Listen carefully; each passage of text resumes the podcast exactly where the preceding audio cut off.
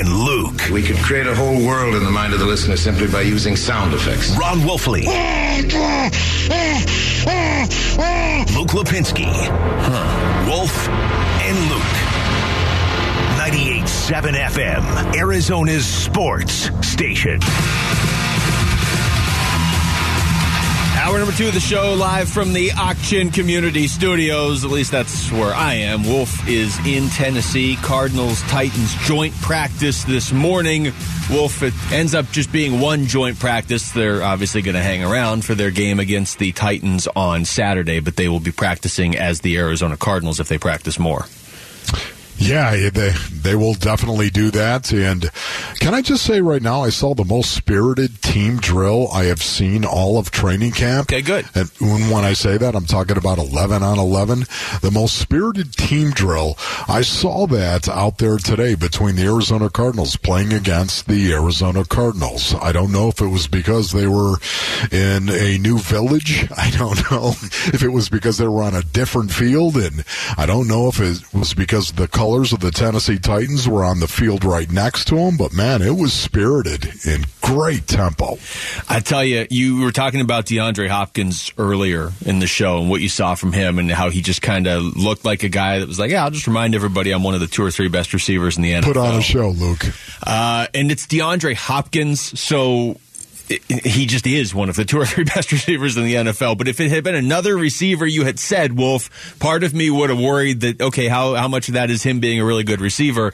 And how much of that is the potential thinness they have at the cornerback position? I, I'm not totally.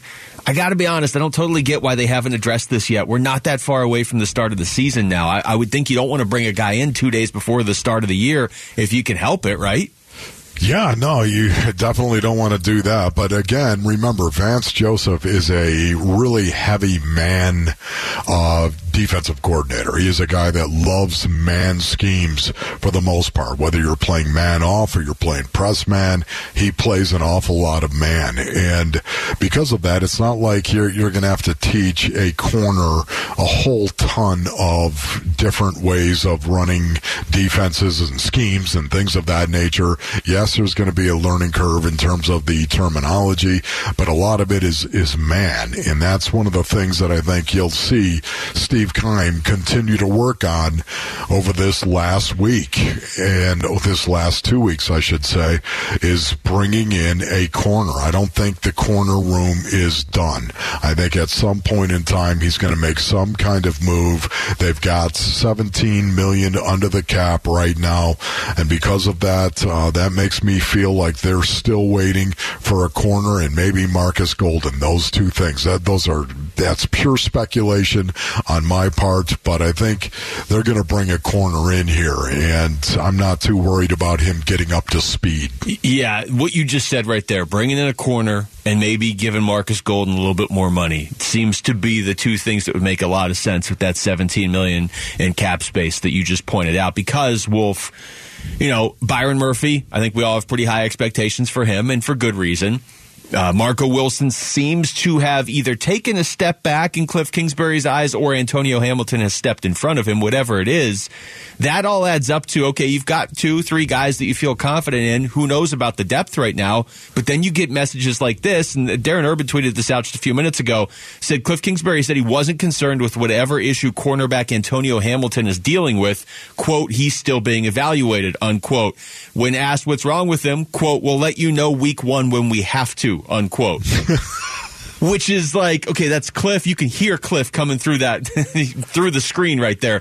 But it's it's a reminder of like if Antonio Hamilton, let's just say, wasn't able to go week one, what do you have at corner against. Patrick Mahomes? The first comment back from somebody was, could the Cardinals just open the season with no active corners? That would be an intriguing idea.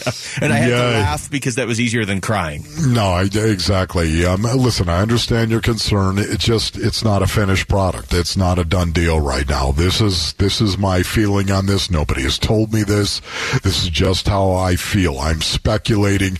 The room is not done. The room is not done. There are cuts that are going to be made out here, and there's going to be some type of trade. I believe that. Now, again, nobody's told me that. This is my own gut feeling. It's going to happen. I'm not worried or not hyper concerned with a cornerback room right now. And one of the reasons why is because of the training camp that Byron Murphy is having. The quiet, very confident, um, efficient training camp that Byron Murphy is having. Can I tell you right now, the play of the practice, the entire practice, was Byron Murphy picking off Ryan Tannehill in the end zone on a two minute drill.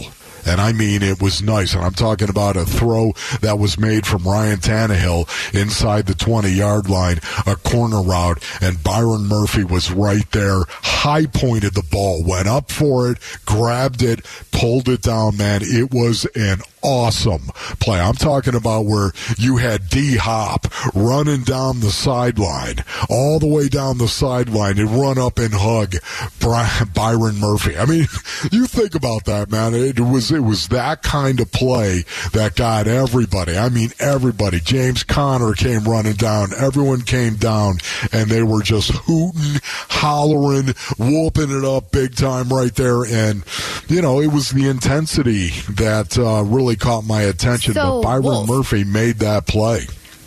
Baker or Budda Baker, I almost said Baker Mayfield. Budda Baker actually talked about Byron Murphy's interception during the two minute drill after practice today. Yeah, yeah, definitely. It was, it was a, a great sequence. Uh, both both uh, you know two minute drills that we did do. It was it was great. Um, we were in a situation with 13 seconds left, no timeouts. They tried to get it in the end zone, and of course Murph picked that off. So you know it was definitely special today. Definitely a great day for the for the team. Look, the, the great And can I equalizer- also say quickly too, right off of that, Budda Baker, it was the only time the Tennessee Titans ones, the ones out on the field, actually went down and got into scoring position. It was the only time they did, and guess what? Byron Murphy picked it. Well, that's what the Cardinals obviously have working in their favor is you have Budda Baker and Jalen Thompson behind these corners. So it's not like you need to have the best corners in football. And if Byron Murphy is going to take yet another step, that's obviously huge. The thing is, Wolf, I mean, if, if even if Murphy's great, if they don't have anybody opposite him, teams will just throw to the other side of wherever Byron Murphy is. But because you have those two safeties, you do have more margin for error. It's not like they have to go out there and get Jalen Ramsey, but it just feels like uh, that that tweet from Darren Urban, that quote from Cliff Kingsbury. It was just such a reminder of something Cardinals fans already know. What if Antonio Hamilton had to miss a couple games? What if Byron Murphy had to miss a couple games? Like these things happen in an NFL season.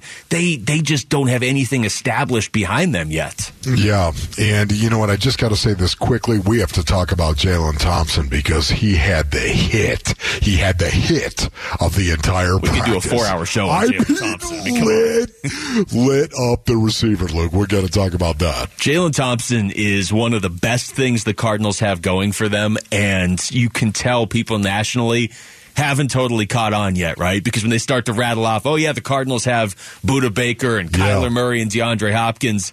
You don't see a lot of national love for Jalen Thompson yet, but 100% one of the best things they have going for them. Much of the offseason was spent dreaming about Kevin Durant teaming up with Devin Booker on the Suns. Now that it's not happening, where does this rank among the all-time what ifs? For sports in the Valley. That's next. It's the Wolf and Luke Show, 98.7 FM, Arizona Sports Station. Wolf and Luke middays, 98.7 FM, Arizona's sports station.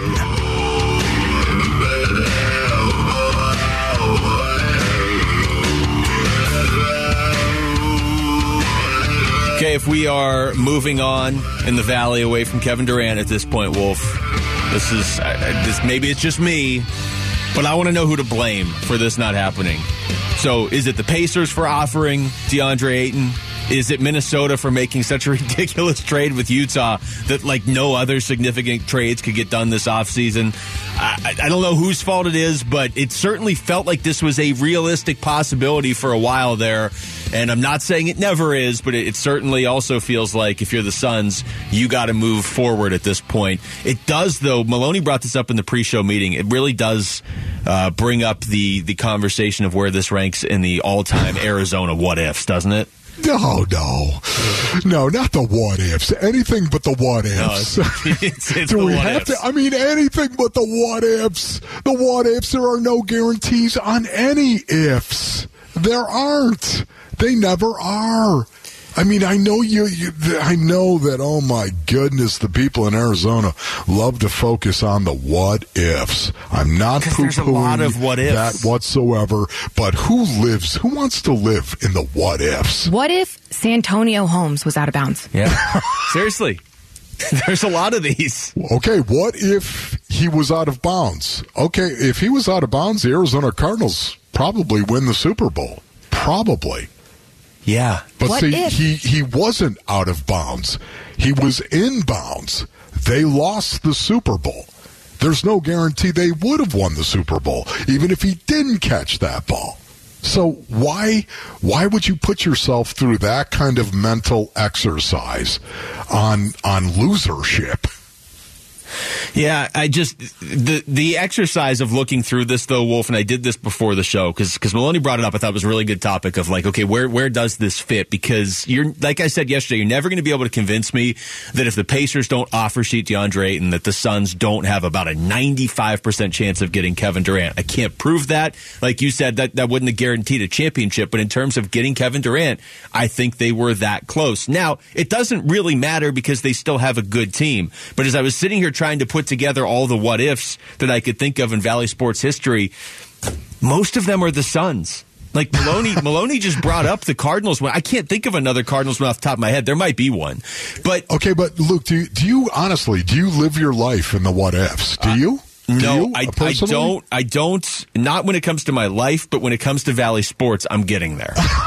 Okay, Maloney, what about you? Do you do you live your life in the what ifs? I mean, we're in the business of speculation, right? Yeah, this Oh is no, no, but do you live your life in the what ifs? I'm mm. talking about the decisions you make, good or bad, whatever happens to you. Oh man, if I just would have done this. oh no, I don't no, do that. yeah, right, yeah. That that's me. I live in the what is for the most part, But- not not the what ifs. It is interesting with the fact that the Suns were so close. And I grew up here in the Valley, and there were a couple times, you know, when the Peyton Manning conversations were happening, you know, oh, Peyton Manning's in Phoenix. That was never close. But the KD stuff, we were really close. if you start to put together a list like this, I'm sure people driving around are thinking of like if you can think of one, go ahead and you can tweet into the show uh, at Wolf and Luke. You can tweet me, you can tweet Maloney, Wolf, whatever. Uh, but for me, Wolf, off the top of my head, all I could think of were the ones that Maloney just threw out there for the Cardinals.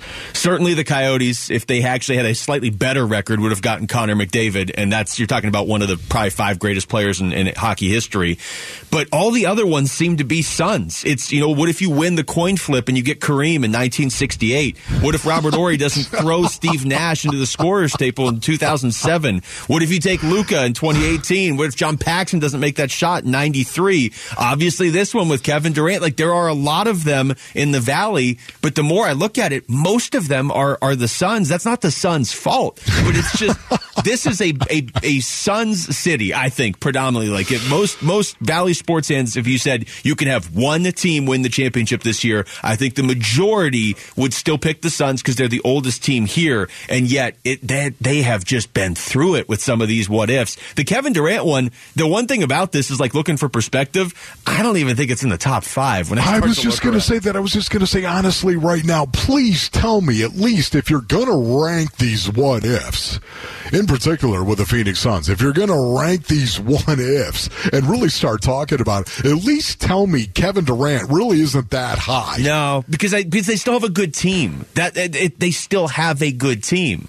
If you had gotten Kareem in 1968, It's not only yeah, but I, I 1968. I, yeah, okay, great. If you would have gotten Kareem, who knows what would have happened? Well, you know what makes this go away? 1968. people uh, stop thinking this way when you actually have titles. Wolf, like if the Suns had won the title two months ago, no, we wouldn't be. We never even would have been talking about Kevin Durant.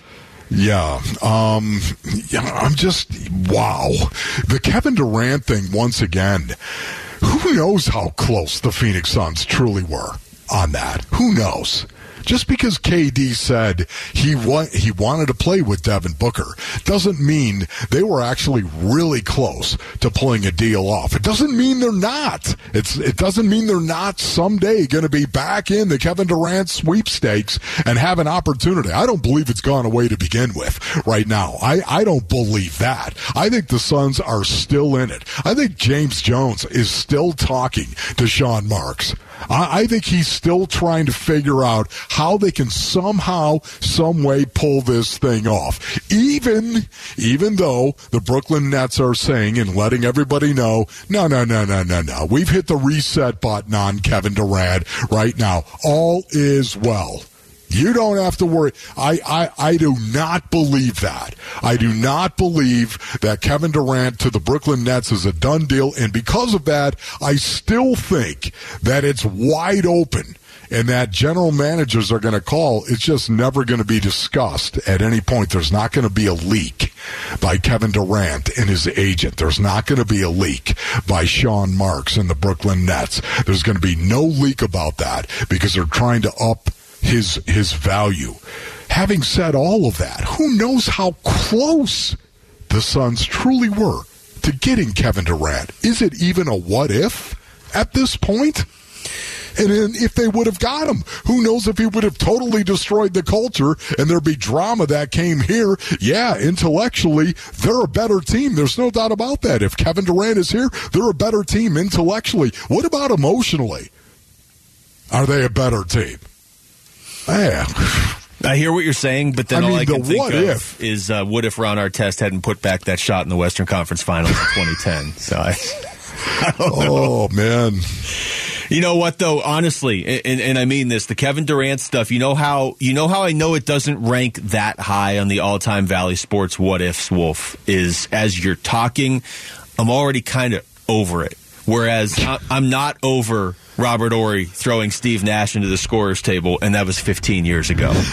so if I could get over the Durant stuff in like a day and a half, and I can't get over the uh, the Horry play 15 years later, then I'm going to say I'm going to go ahead and say that one ranks a little bit higher. But it is, it's just. It's crazy when you go through these, Yeah. and you look and you're like, man, it's it's it's mostly the Suns. I, I, I know that fans care about that. I know they do. As a former player, I don't. It's the what is. I just think if you're a fan, that changes when the Suns win a title. When the Suns win a title, you don't care as much about some of these. You don't care about John Paxson's shot in 93. Maybe what if isn't the right way to put it. Maybe it's more just like how close you got to something. Maybe, maybe that's it. But, I mean, I'm looking at the D-backs. I can't find anything with the D-backs. I really can't. So I guess, I guess that's good. I'm sure there is something, but I can't think of it off the top Well, of my how head. about this right here? What if the Diamondbacks never traded Paul Goldschmidt? Well, yeah. How about that? Yeah. Well, What if the Diamondbacks never traded Max Scherzer?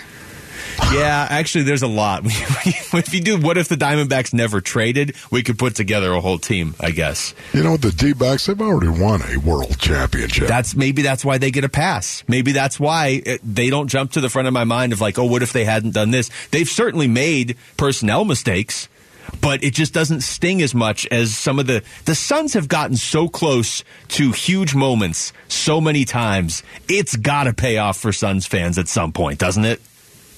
You can't keep getting that close. yeah. All right, text us your thoughts to the FanDuel text line at 620, 620 right now. When we come back, how confident are you that Darrel Williams will be a key part of the Cardinals running back room this season? Pro Football Focus has their hesitations. That's next. It's the Wolf and Luke Show on 98.7 FM, Arizona Sports Station. Wolf and Luke middays, 98.7 FM, Arizona's sports station.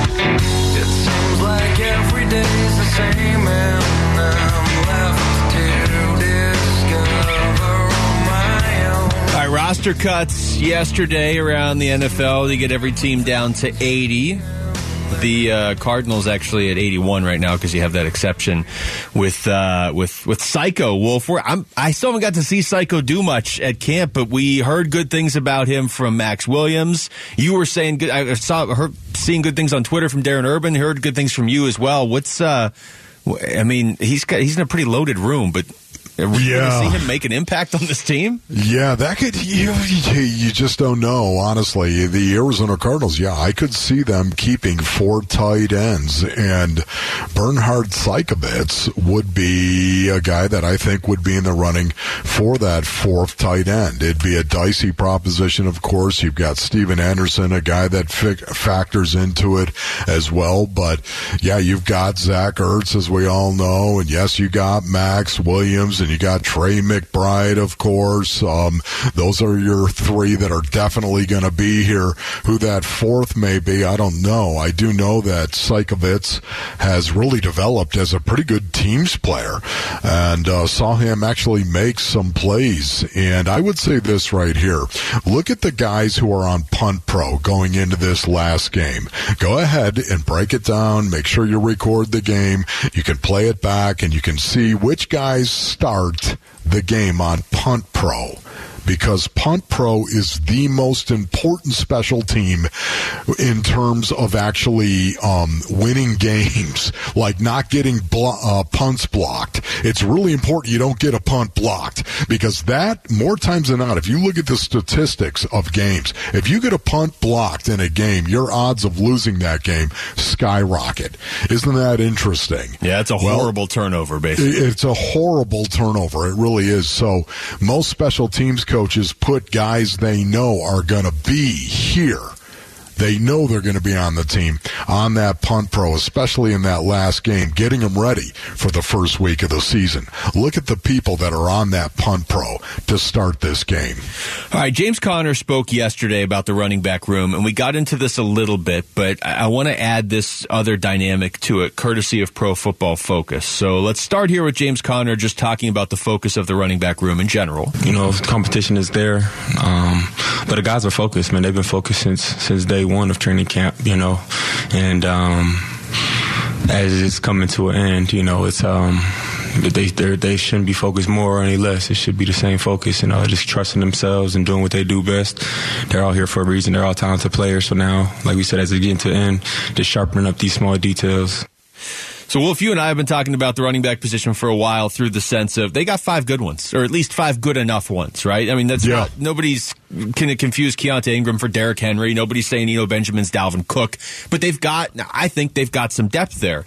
It basically, when, when, when mandatory minicamp started in the offseason, it felt like, okay, you had Conner, then you had Darrel Williams on the next tier, and then you had Eno Benjamin, Jonathan Ward, Keaontay Ingram. And for a while there, it seemed like maybe Eno had passed Darrel Williams, or at least had the opportunity to. Eno hasn't done anything like an amazing in a preseason game. Darrel Williams has barely played in the preseason.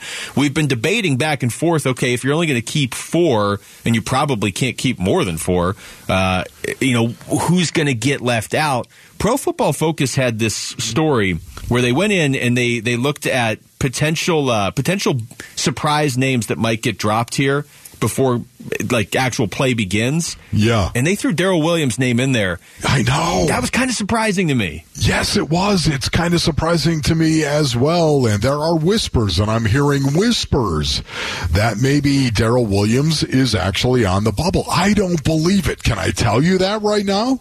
That personally, I don't believe it. And the reason why is because he's getting so little time in the first two preseason That's why. games. That's I'm 100 because because I was starting to fall into that mindset of maybe if Eno goes off, he could pass Darrel Williams, and if he's past Darrel Williams, Jonathan Ward's a different player. So I don't think Darrel Williams impacts Ward, and then maybe they want to keep Ingram because they drafted him. Maybe you save a little money, although it's not that much if you move on from Darrel Williams. But like you just said, he didn't really play in the first two games. They had one carry against Baltimore, so that tends to indicate we already like this guy enough. We're keeping Right. him around. Exactly, and that's the reason why I'm hearing these whispers and and the Pro Football Focus report coming out as well. I, I I'll believe it, I guess, when I see it. Um, now I know who knows how much he's going to play tomorrow, or, or not tomorrow, Probably not much tomorrow. Saturday, of course.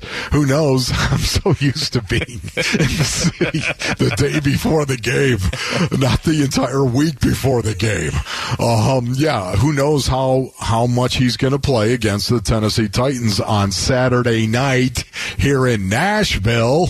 Um, but But, you know, we'll have to wait and see on that. I, I don't believe the stories right now. I don't believe the whispers about Darrel Williams. I think he's here. But who knows? And I think they're only going to keep four. There's no way in the world you can keep five. You just, you can't do that. I'll be shocked. As a matter of fact, I'll make a full apology if in fact, yes, if in fact they keep five running backs, I will apologize to the entire base. Yeah, look, you know what? I will apologize with you, and I guess I'll apologize to the Valley, and you apologize to the Basin because there's just no way you can keep five. Look, in a perfect world, if you had a 60 man roster, go ahead.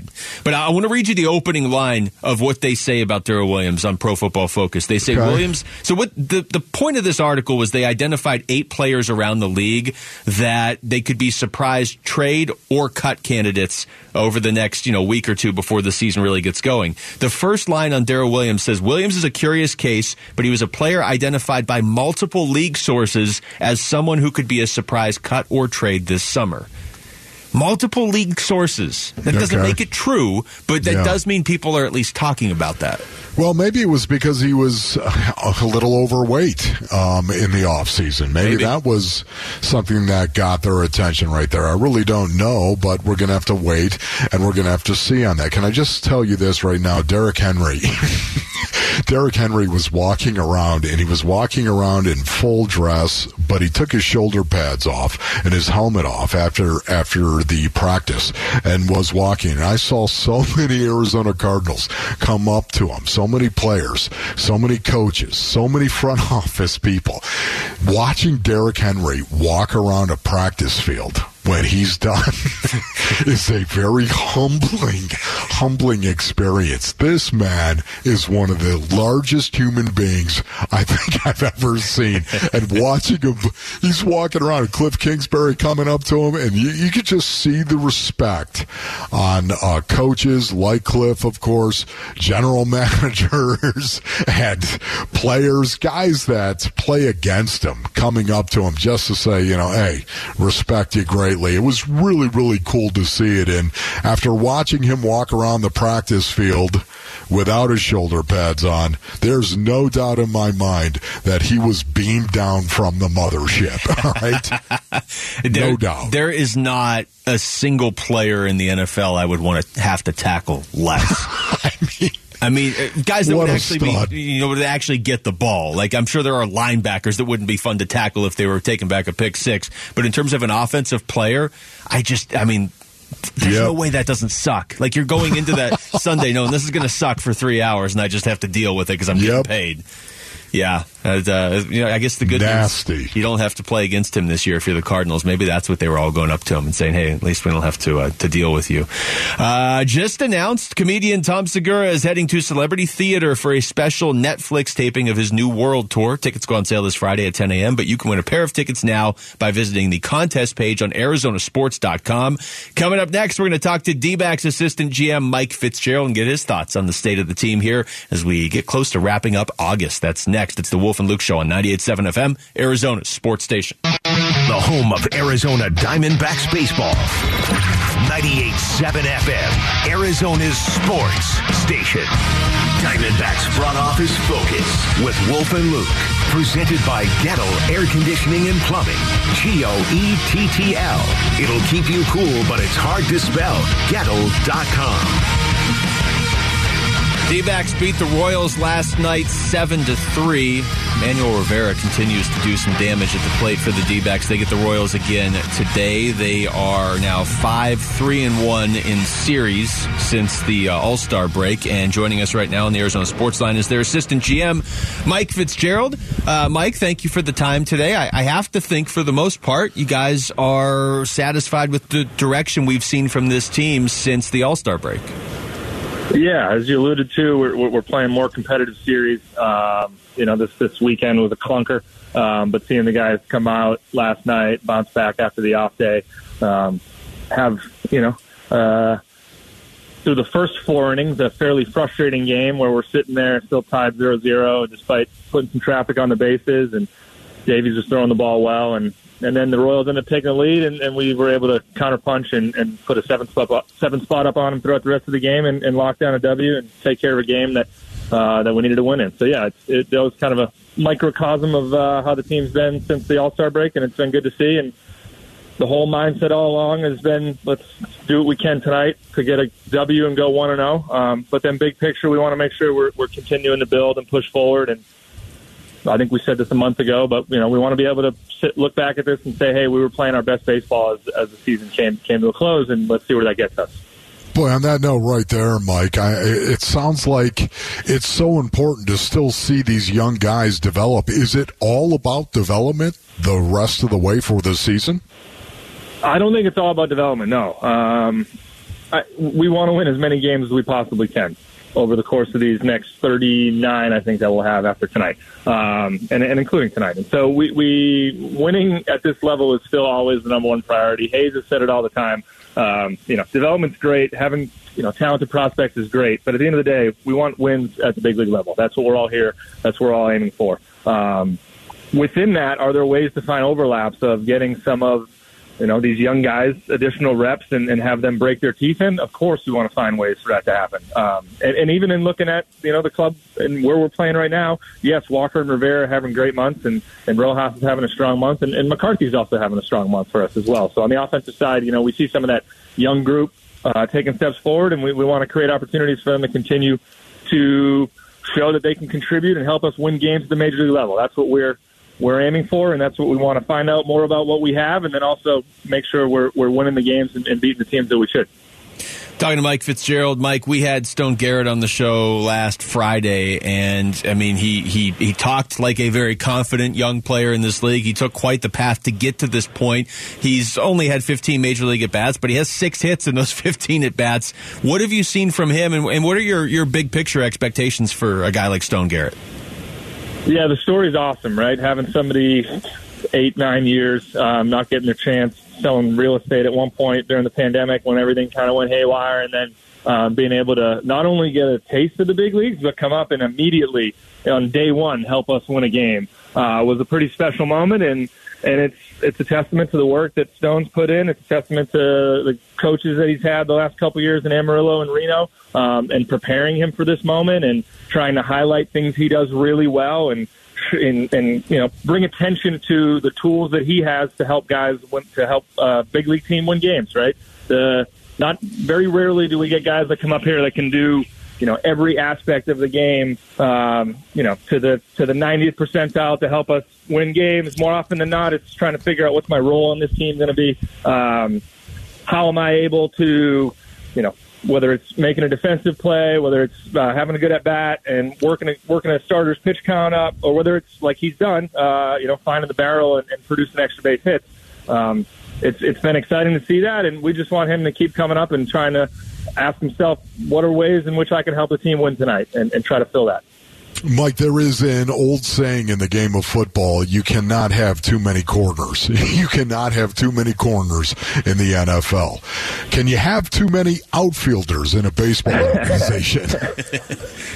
Yeah, you know what? Starting pitching is probably the analogy that people Right. would go. Uh, I don't know that they would go outfielders. Uh, we seem to be in a spot where we do have quite a few outfielders. Um, yeah, I you know having too much of one thing, if it's a good thing, is is never a problem, right? Maybe it it requires some creativity on Torey's end and, and finding ways to get these guys at bat. Um, but at the end of the day, you know the performance dictates a lot of that as well. So the guys will kind of show you who, how they need to get in there, and um, yeah, I, I the, the seeing Stone come up and having the ability to kind of handle lefties a little bit, at least complement some of that other left-handed group. So there's some creative ways to kind of find everybody their opportunity to get a bite at the apple and, and help us win games. Uh, but yeah, if I'm if I'm picking what's the baseball analogy, I'm saying it's probably starting pitching. Um, and for us, you know, based on the way the season's got him, it's probably bullpen too. You can never have, uh, you know, we're, we're, we're Right. we've learned that and, and seeing that, and that's that's obviously a primary focus that we want to make sure we address and, and improve on as we move forward.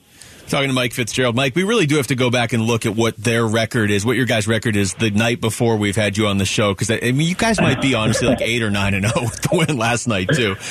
Um, Uh, yeah, I with Sunday too. I was sitting there, and, and I, I'm not gonna lie, it crossed my mind. I was like, okay, nice. We can pull off a win on Sunday. We get an off day. We go get a win Tuesday, and we can keep this streak alive. And then uh, you know, we had the inning where we had three missed plays, but yeah, it, uh, it was on my mind as well. I'd be lying if I said it wasn't. Uh, I do want to ask you about Christian Walker just because he kind of gets lost in the shuffle. We talk about all these guys in their, their mid to young 20s uh, that you have hitting. A guy like Christian Walker, I know the average isn't great. I know the expected average, when you look at it, should probably be a lot higher. But how, how much has, have you seen him evolve this year?